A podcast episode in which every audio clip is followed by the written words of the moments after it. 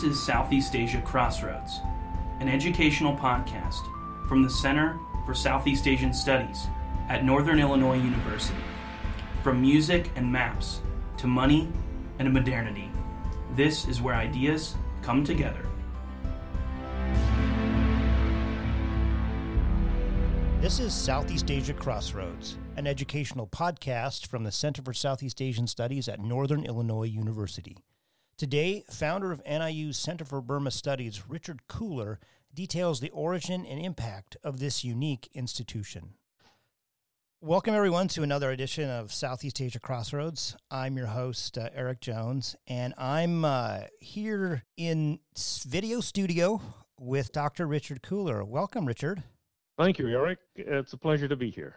It's a pleasure to have you, and we're going to talk a whole bunch about your career and especially the the founding of our very important sister center on on campus, which is the the Center for Burma Studies, and so uh, which you were the founder. So let's jump right in. You came to NIU um, in 1970 as an art history professor from Cornell and labored as we just noted, three years, two years longer than you needed to. we tried 32 years and uh, left behind a great legacy that we're benefiting from. But um, so that our listeners maybe understand, say a bit about the. We're going to talk a lot about the Center for Burma Studies, but so that they know what we're talking about in a nutshell, then we can come back and talk about how it's founded. So, what is the Center for Burma Studies in in miniature? How would you describe it at elevator pitch? Oh, the the Center for Burma Studies, for most of its existence, was the only center focused on Burma in the entire world, not just in the U.S. We promote Burma studies in many different ways. One of which is that we founded and or I founded along with Michael Aung-Thwin, uh, the Journal of Burma Studies, and so that has continued up to the present day. We have the Burma Art Collection, which is a very broad ranging collection, unlike those in most art museums. And so we collect the things that have to do with culture and anthropology, as well as fine arts. We promote on campus the teaching of Burmese and also courses whose content has to do with Burma. Also, and very importantly, the um, International Conference on Burma was held here from 1986 up to the present time. Under my directorship, the conference was held every two years. It's now held here every four years. So we're involved in Burma studies in lots of different ways that critical mass has brought brings scholars uh, concentration who work on Myanmar. Our, our library has, has really kind of the Burma repository for everything written about Myanmar, basically, and uh, so that it's had a uh, a great ripple effect um, that we that we all benefit from. Yes, I didn't mean to omit the the library itself, which has a major collection on Burma, and also there's a collection of maps on Southeast Asia. Many of our maps of Burma historical maps of one kind or another. So there's even more variety of materials on campus relating directly to Myanmar. Um, so okay, so so let's let's go back a bit. You're a you're a young man in uh, in coastal South Carolina. How do we get the how does the germ get in you? Like I want to study Burma and I want to study art history or Southeast Asia. Like uh, where does it all come from? Oh, I think it comes from my great grandfather, actually, who was a minister, but read about religions internationally. And when I was in sixth grade, the last member of his generation died, and the things in his house were um, dispersed. And I went with my parents, and no one wanted his his religious books. And I said I did, and they said, "Oh, fine. If you pack them, you can have them, but you're going to have to take them out of here as well. And, and they were broad comparative religion? Oh, yes. Yeah. And so I took them home, and one of the first ones that I read or came to my attention was one called The Hindu, spelled H I N D O O at that time. Okay. And I read that and was beautifully illustrated with all the Hindu gods. And shortly thereafter, my teacher, and I was in the sixth grade at the time, uh, proposed that all of us come in on Monday morning and talk about something we were really interested in. So my friends came in and talked about their dog or cat for about 45 seconds. Uh, I brought my book on the Hindu and talked about Hinduism for almost an hour. Uh, and the professor was born. no, she said, "Oh, this is really good presentation, Richard. How would you like to do that for the other sections of the sixth grade?" Oh, and wow. I said, "Oh, I'll do that." And she said, "That's very good, but it's going to have to be in an abbreviated format." so right, you got a tight five, Richard. Yeah, there we are. And from then on, I, uh, I was interested in Asia and particularly Asian religion. I love hearing people's kind of origin stories. Of uh, mine was National Geographic's, you know, of, with Indonesia and Southeast Asia. And I was fascinated by. So, so you um so you got that bug, and then you you ended up, of course, at, at Cornell for your PhD, which is a major source of sort of Southeast Asian studies. Did you also study at undergrad Southeast Asia or, or religious art or? Yes, actually. I went to the University of North Carolina for my bachelor's degree and majored in anthropology and studied with John J. Heidigman, who was a specialist in the anthropology of India. We didn't do a lot with Southeast Asia, but it was certainly that part of the world. And I can continue exploring Hinduism, Buddhism, uh, Jainism religions that are practiced throughout India and Southeast Asia. Your PhD focused on, on what in particular? Your dissertation? On the Karen bronze drums of Burma. It's a, a thesis nobody has known quite how to classify. It doesn't really appear in the listings on art history. It doesn't really appear in the listings on anthropology. Doesn't really appear in the listings of ethnomusicology, or it may appear in all of them. Interdisciplinary before it was a thing. yes, I'll agree to that. Your love of the drum uh, is one that we know well. If this were a video format, I'd say go, go show and tell those drums. But um, uh, you came to NIU uh, in shortly thereafter in um, in in seventy, right? Um, yes. And and yes. were hi- and was hired to teach Southeast Asian art history. Get in the Wayback Machine, and uh, I mean, I remember when we were talking the first time, you're saying like what the what the university used to be like, uh, what an art history department used to be like, and and, and NIU's was particularly kind of big and amazing. Well, there were two things that attracted me to Northern Illinois University. Uh, one was the School of Art. it's now known as the School of Art. It was the department at that time and also the Center for Southeast Asian Studies. The School of Art was the second largest in the nation and had 17 art historians. Wow.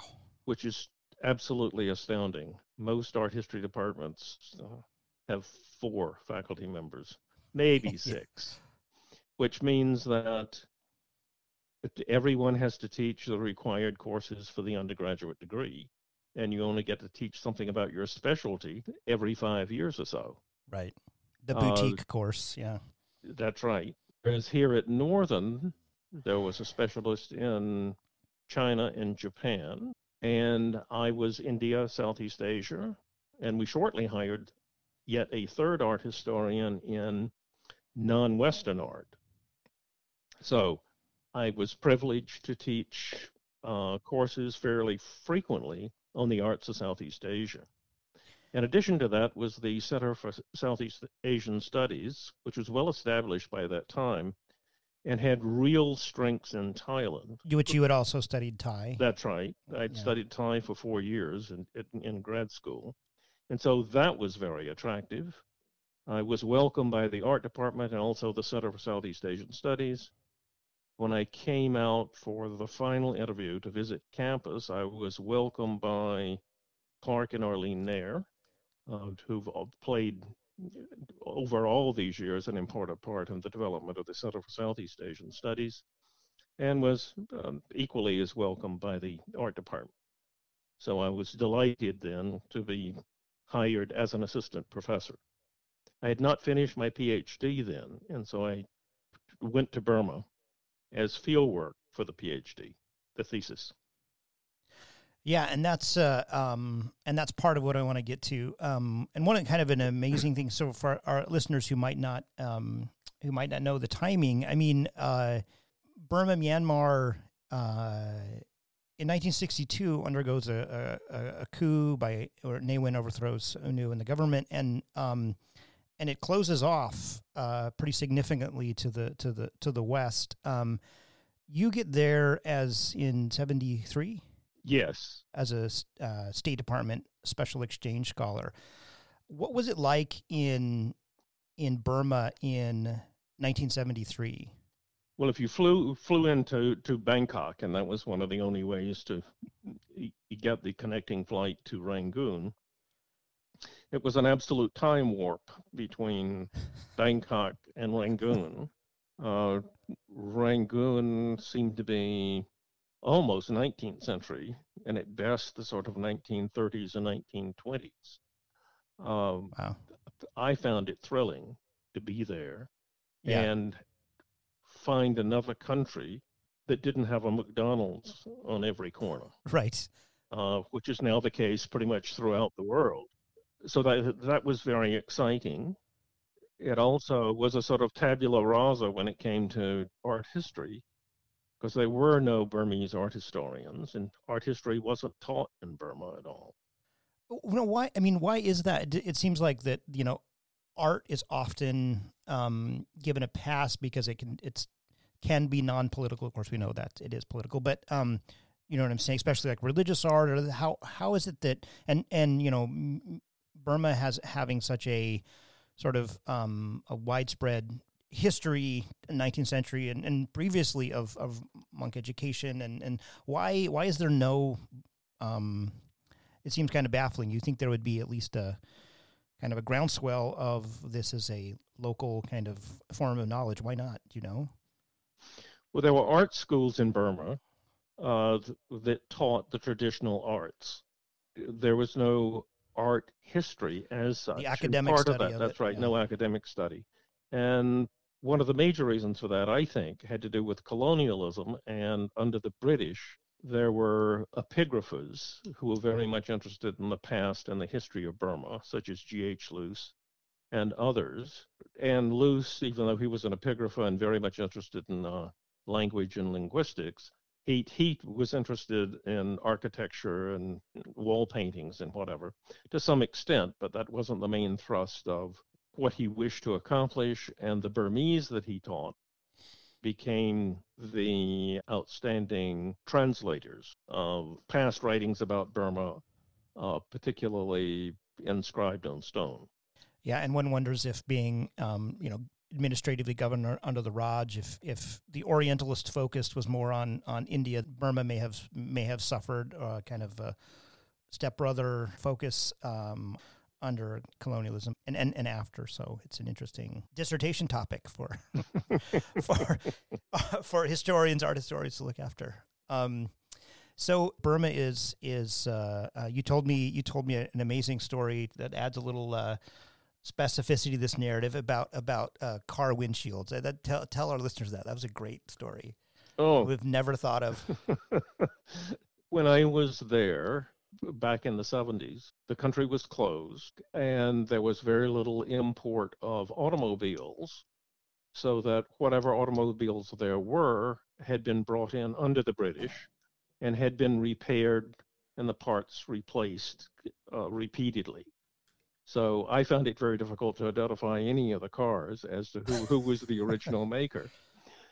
Uh, One of the problems uh, that everyone experienced in Burma was there were no replacement parts. And the one the part of a vehicle that's most difficult to replace is the windshield. It was absolutely necessary to have a chauffeur if you were going to drive around in Rangoon because if you left your car without an attendant, various parts of it would disappear. Consequently, most people took the hubcaps off their cars immediately. The part of the car that really wasn't dispensable is the windshield.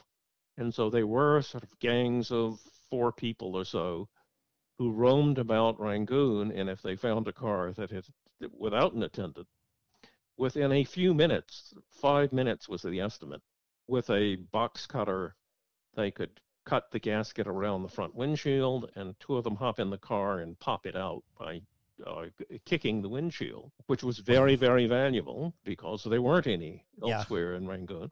If you could not find a windshield or you could not find one that fit your model vehicle, the windshield, windshields were replaced with glass panes that are used in windows and just cut in strips and glued together to make them go around the curvilinear edge. Like like vertical strips of That's right, all these Yeah. vertical strips. wow. So consequently, if you rode in the passenger seat in the front, it was like riding around in a cubist painting because all the landscape was broken up into all these facets that kept changing as you went past. An interesting way to, to view Rangoon. Yeah. Yeah, there's some poetry there, I think. some metaphor. yes. How about how about sort of foreigners in expats in in in Myanmar? I mean, there were almost no Americans. right? I mean, and and other other foreign nationals. Like, what what is what was the landscape like for scholars like yourself there? Well, there were very few foreigners who were not directly connected with one of the embassies. The research I was conducting had was at Pagan, and if you could get into the country, it was on a two or three day visa, and it took uh, oh, longer than that to fly directly to Pagan and fly back, because the flights were irregular, for one thing, and it would take up take your entire time in Burma just to go up to Pagan and come back again. So when I was there, I was a I was a real oddity. I stayed in the UBA guest house uh, in the center of the site, and at that time, the village of Pagan was right there at the UBA guest house. Well, I'll tell you a little story about one of my first days in Pagan that has to do with exactly how exceptional it was that I was there. On my second day, I got up and decided that I would go to the archaeological office in Pagan town or village. And it's very hot in Pagan, frequently in the high 90s, sometime over 100 degrees, but very dry. And so when I'd first heard that I was going to Burma, I realized I had no ideas what, what kind of clothing to take or what to pack. And I called one of the Burmese that I'd met at Cornell and asked him what I should take with me.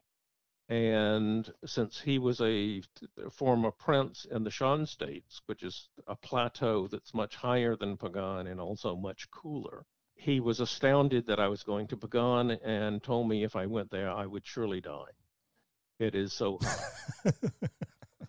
and so, not receiving uh, any more advice than that, I decided I was going to take shorts.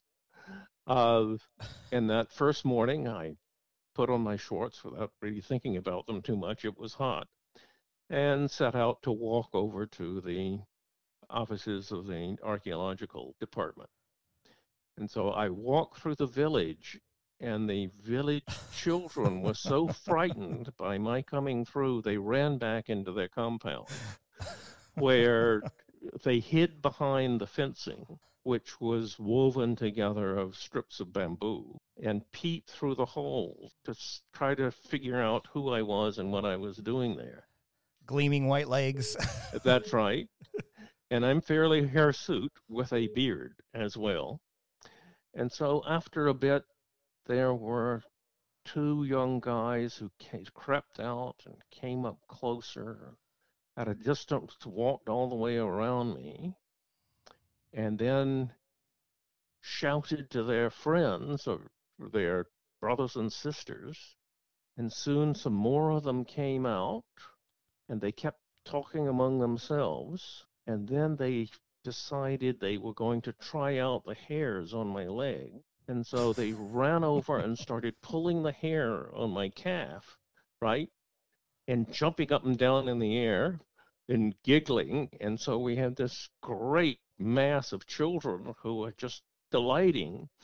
And Right. they're sort of bedeviling me. And so I raised my hand and said, Stop doing that. That hurts.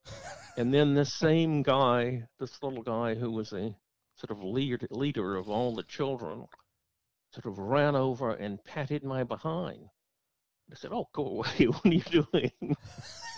and so he he did that and said something to the other kids, and the other kids just all perked up and thought that was wonderful. And so Oh no. all the other uh, guys had to run over and pat my behind while they dashed past. And I realized finally what they were saying to one another, and that is they were saying, Hanuman, Hanuman. And he is the monkey god in the Ramayana. And what they were doing was patting my behind because the, the elder kid had told them that I had a tail coiled up in my pants. Uh, and that you could pat it and feel it. And so Wow. I decided then to walk as quickly as I could to the archaeological service and arrive there with my hand in the air, sort of threatening all these kids to go away, uh, knowing full well that the members of the archaeological service were probably directly re- to re- related to all these children. Um, but that was one of my, my first experiences in Burma. After that, I have never worn shorts in Burma again. That's just good advice in general. To Yes. if you're if you're not a uh, a, a preteen, don't wear shorts. don't wear shorts in Southeast Asia. Wear pants. Yeah. Uh. Uh. That's a that's a great story. Were you the only scholar there? Was there were there a few others on this uh, State Department Special Exchange Scholar Program? I was the only scholar that came for a year. There were two others seemed curious to me. Uh, one was a basketball coach and coached a basketball team. And then there was another guy that was into nuclear physics. And he gave a seminar or two on nuclear reactors. There were none in Burma whatsoever, and Okay. there was no prospect of getting one that I knew of.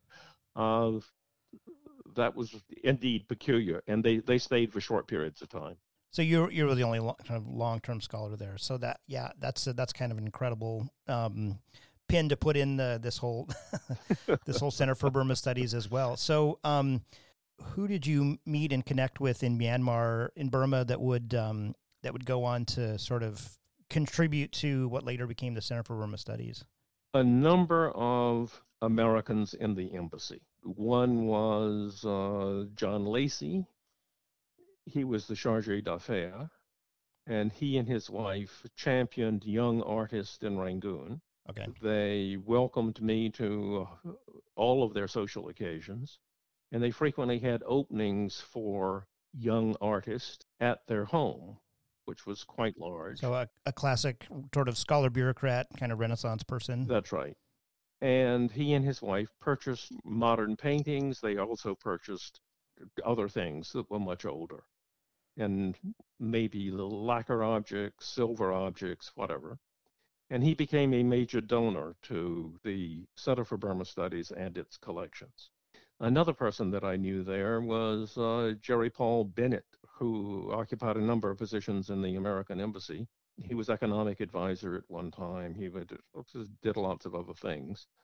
But he was a great scholar and bibliophile. He not only learned Burmese, he learned to read Pali and had standing orders with vast number of antiquarian book dealers in the world that if they had anything they didn't think he already had, to send it to him, and as soon as he could have a look at it, he'd decide whether he needed it or wanted it, and he would buy it, or he could return it to them. Consequently, he amassed an incredible library on Burma, and he donated the entire contents of that library to Founders Memorial Library here at NIU, and there are seven to eight thousand objects Wow. or items in this collection. So that that was a major boost to our holdings on Burma. Were they um, British scholarship? Were they um, Asian scholar? What was the? They ran the gamut of everything, kind of. They ran the gamut, uh, gamut of everything from individual volumes to entire series of journals and had a great deal to do with northern Thailand and also Laos. since he was consul in Chiang Mai at one time and had at least two tours of duty in Rangoon. Um, and had published a num- number of articles on Burma as well. So he he felt he people like um, John Lacey and Jerry Bennett fell in love with Burma and then started started collecting, started acquiring, started um, personal researching, um, and then uh, was that common in that embassy? It seems like a kind of a concentration of compared to I'm just comparing to some of the other embassies in the world. I won't mention countries, but where there was not that kind of uh, I need to learn the local language. I need to understand the. I knew a lot of people in, in the embassy socially. However, I didn't know all their exact interests. I knew these two people in particular, as well as several others who'd collected objects. I was doing my research on bronze drums at the time. Many members of the diplomatic corps, not only US but internationally, had bought drums as uh, coffee tables or end tables for their living rooms. And so I was interested in photographing the objects, making rub- rubbings of them, and taking down about 275 items per piece. And so uh, I spent some time in Rangoon rubbing drums. Um, so the worst ways to spend one's time. Yeah, uh, uh, many of the items, particularly the art objects here in the Burma art collection, came from scholars, American scholars who were in Burma under U Nu leadership of the country back in the 50s. And one of those people was Dr. Sarah Bekker. She and her okay. husband were there, mm-hmm. and a number of others. The Burma scholars in the U.S. over time became organized as the Burma Studies Group within the Association for Asian Studies, which is the association of all scholars in the U.S. that are interested in any of the countries in Asia. Did the Burma Studies Group, was that in the 60s that that started to form, coalesce, or? Later than that, I knew them in after I returned from Burma about uh, 1975. Okay. And at that time, several people who had been there in the 50s had passed away and had no place to leave their possessions that had to do with Burma. And the members of the Burma Studies Group, in discussing this among themselves, decided that they, they really had a critical mass of things that should be uh, collected in one place so future scholars could use those materials for research. And this was uh, prompted by the fact that two of the people who'd passed away left their Burma positions to their alma mater in the U.S., where they went into the basement of the library until they got moldy, and then they found later that they had been thrown away. Mm. So members of the Burma Studies Group decided that they had enough materials that it could be an incentive for a university to establish a Center for Burma Studies. Did, did Sarah Bekker take the lead in that? She did indeed, and put up her collection of Burmese art, which at that time was in Switzerland, as an inducement for a university to establish a Center for Burma Studies. And she made good on her promise and gave her collection to the center here at Northern, and that is the beginning of the Burma Art Collection here. So that the Center for Burma oh. Studies from its beginning has been very much involved with Burmese art. As so, objects. so, so you t- it began as a it began as a sort of a, a conversation and a and a and a a problem that that scholars of Burma saw in the in the 70s emerging, which is that there's this these things are gonna, might be squandered if we don't have a, a central kind of way of um, of of thinking and collecting and um, and then you made a uh, is it 85 you made a proposal? I guess they, they decided like well uh, uh, did you did you put NIU forward? Did the group put NIU forward? How did it how did it the decision well, the, come for you to say like I'm going to make a blueprint for oh the the Burma Studies Group decided that they would then solicit proposals from Mhm. any university that wanted to establish a Center for Burma Studies. And then they would review those proposals and decide where Burma Studies would be best served.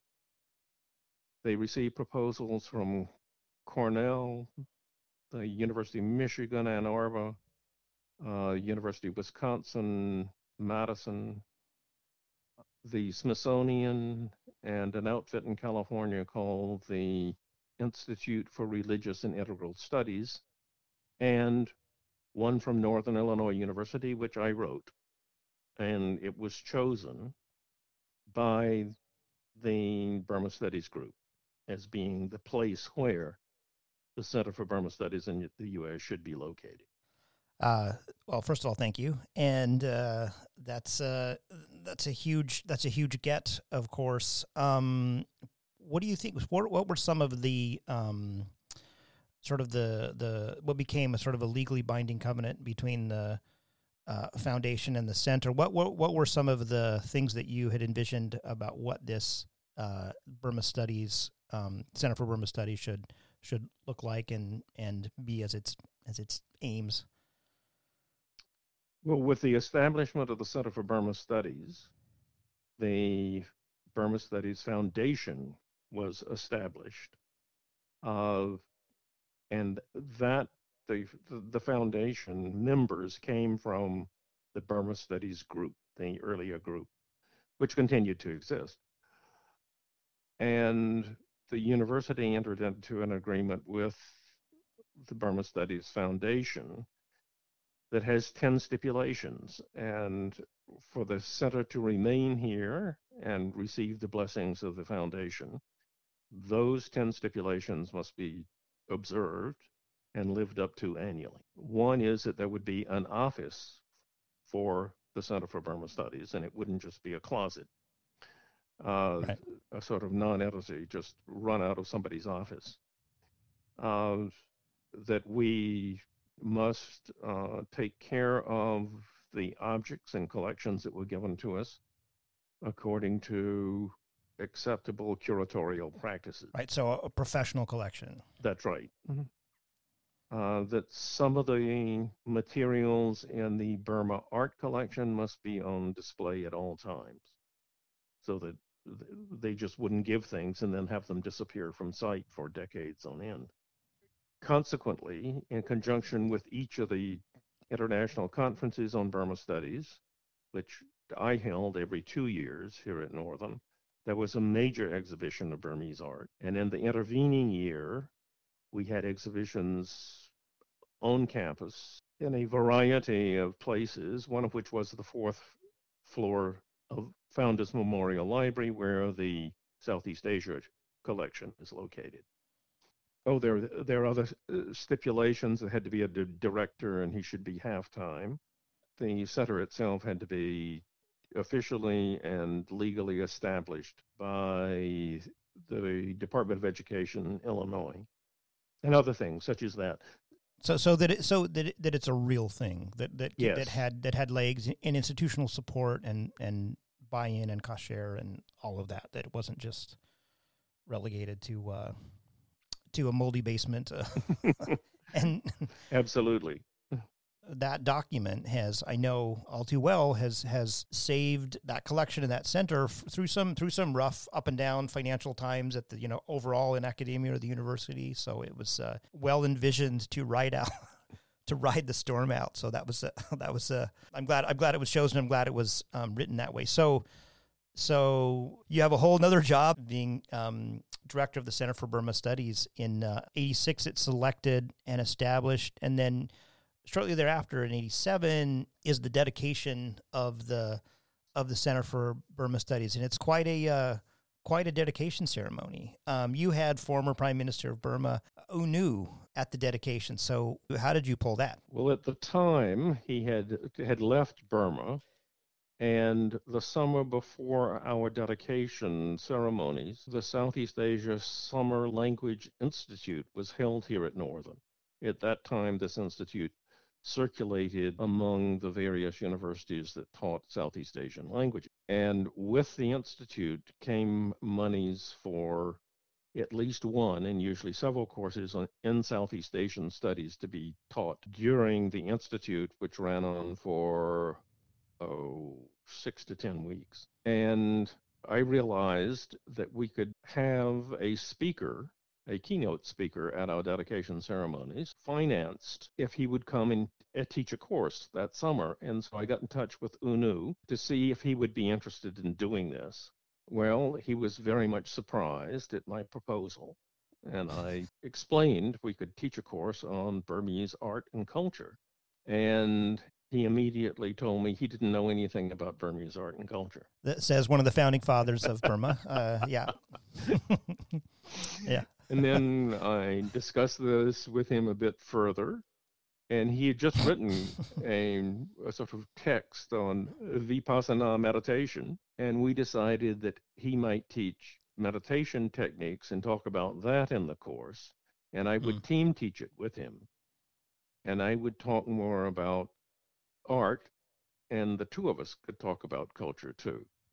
And so that's the way the, the course was set up that brought he and his wife here to campus for oh, two months at least over that summer, ending with his giving the uh, keynote address at our dedication ceremonies. Wow, that's a that's a that's exciting. Did you did you get any good stories about uh, the the revolution or? you know the the coup or the or, or was he was he all about the meditation by then our discussions had to do entirely with the meditation yeah sure Sure. I mean, I guess you could you can't fangirl the the sort of the constantly the just being a normal person. Also, in in a, in a couple year span around its founding, you managed to pull together Saya Saw Tun, um, uh, Burmese instructor, uh, who would have have his hand in many of the people who have studied Burmese since. And thereafter, um, uh, Michael Aung-Thwin, who the uh, the history department at NIU uh, hired and then went to serve here at the, at the Center for Southeast Asian Studies. Were you the lone Burma presence before they came on board? Yes, that was indeed the case. Uh, we also hired uh, Meiji Win uh-huh, to be uh-huh. the librarian and curator of the Don V. Hart Southeast Asia Collection, bibliographic collection in the library. So there were four of us on campuses. Right, so you go to four four tenure scholars. That's right specializing in Burma, while Professor Michael Aung-Thwin was director of the Center for Southeast Asian Studies. He and I were discussing Burma, and he realized that he had a little bit of money left over from a grant. And we began thinking about how we might use that to support Burma studies. And one of us, and I don't know exactly which one of us it was, proposed that we should start a journal of Burma studies. The journal in Burma that was begun by the British had been discontinued. And so, as a joint effort between the Center for Southeast Asian Studies and the Center for Burma Studies, we put together a program so that the editor in the Center for Southeast Asian Studies, Ed Zahner, who was keen on doing this, that he would become the production manager for the new journal.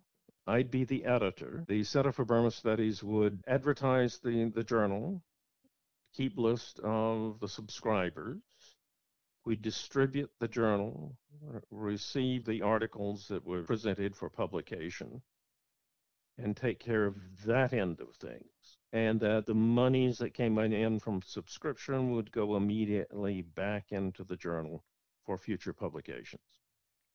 And so that that worked very well actually for uh, until I stepped down from being director in 2001. And the journal continues today and has been greatly improved by those presently in charge, one of which is Professor Catherine Raymond but also others, so that the journal now is published many times twice a year.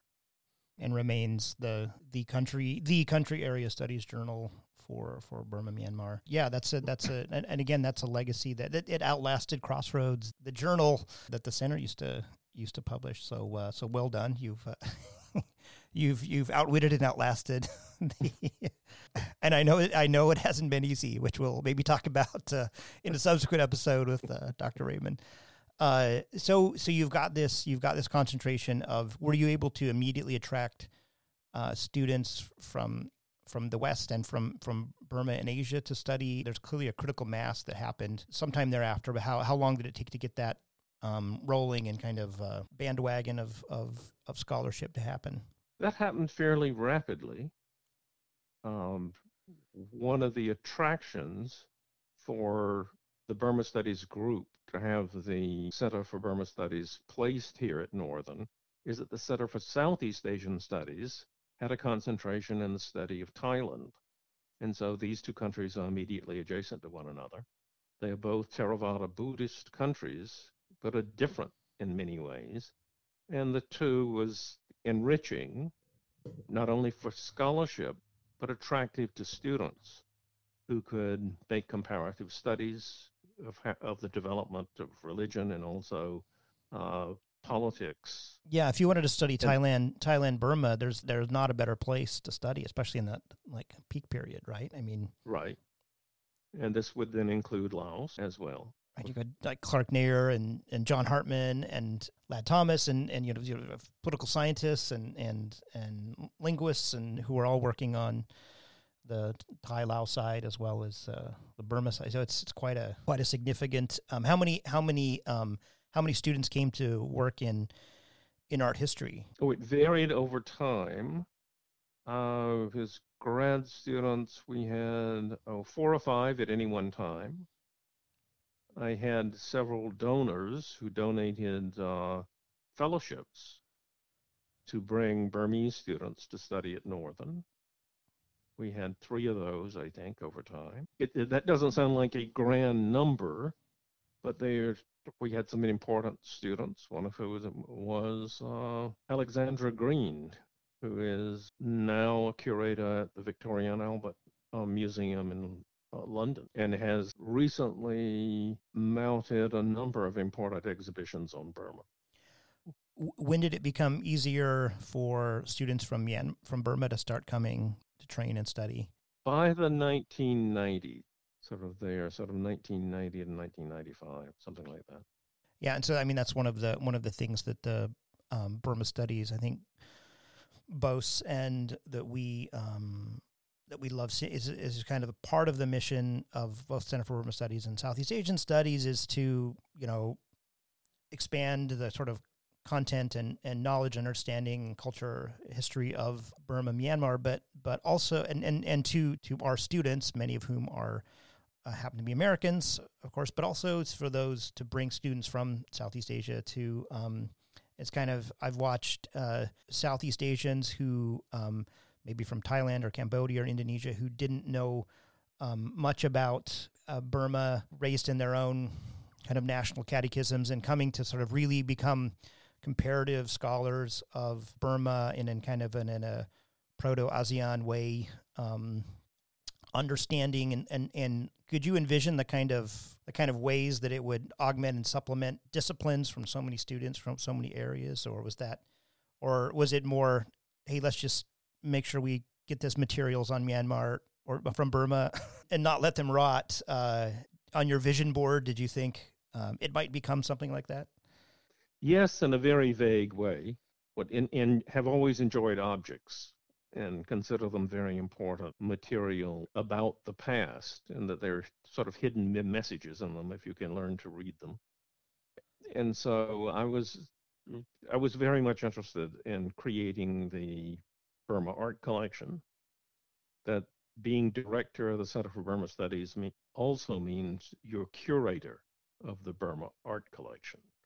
And so that's a, an, another major duty particularly since it has to be cared for. It's not enough just to know Burma. You've got to know also the the arts um, and the curational curatorial yes. side. Yeah. Yes, exactly. Uh, you retired in 2002, right? Right as I um, left strategically, right as I was coming. but it's been a pleasure to get to to to, to know you uh, and the, the, whole time I've been here. What were some of the high and low points in after the in in the founding, especially sort of the in that period and um, just before and after the '90s through through the end of your tenure. The, the conference continued on. That's um, right. Yes. High points were the continued interest in the Center for Burma Studies by administrators on campus, one of whom, Dr. Ann Kaplan, had been our guardian angel from the very beginning and advised me about uh, writing the original proposal and also getting the center in place. And she has been a constant supporter of the center over all these years. She served at Northern for a mere 40 years and has just recently, within the last month, uh, retired and stepped down. She has created a legacy foundation of which there are four beneficiaries, and she's named the Center for Burma Studies as one of those beneficiaries. So that's incredibly long term support, uh, for which we are indeed very, very thankful. So we've had a number of individuals who have been interested in the center and very supportive. Its stature, its raising, it's was noticed on campus. Obviously, is you know the, the, the outsized role of ability for the Center for Burma Studies to bring in dignitaries, scholars, um, to put on these major international conferences. That must have that must have impressed, or like like there's there's there's something there, right?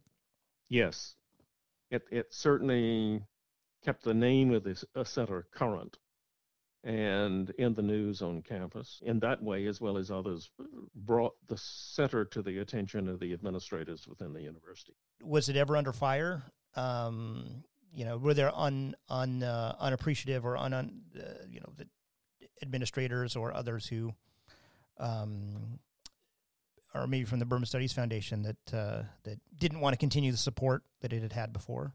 Well, there were a number of those difficulties over time.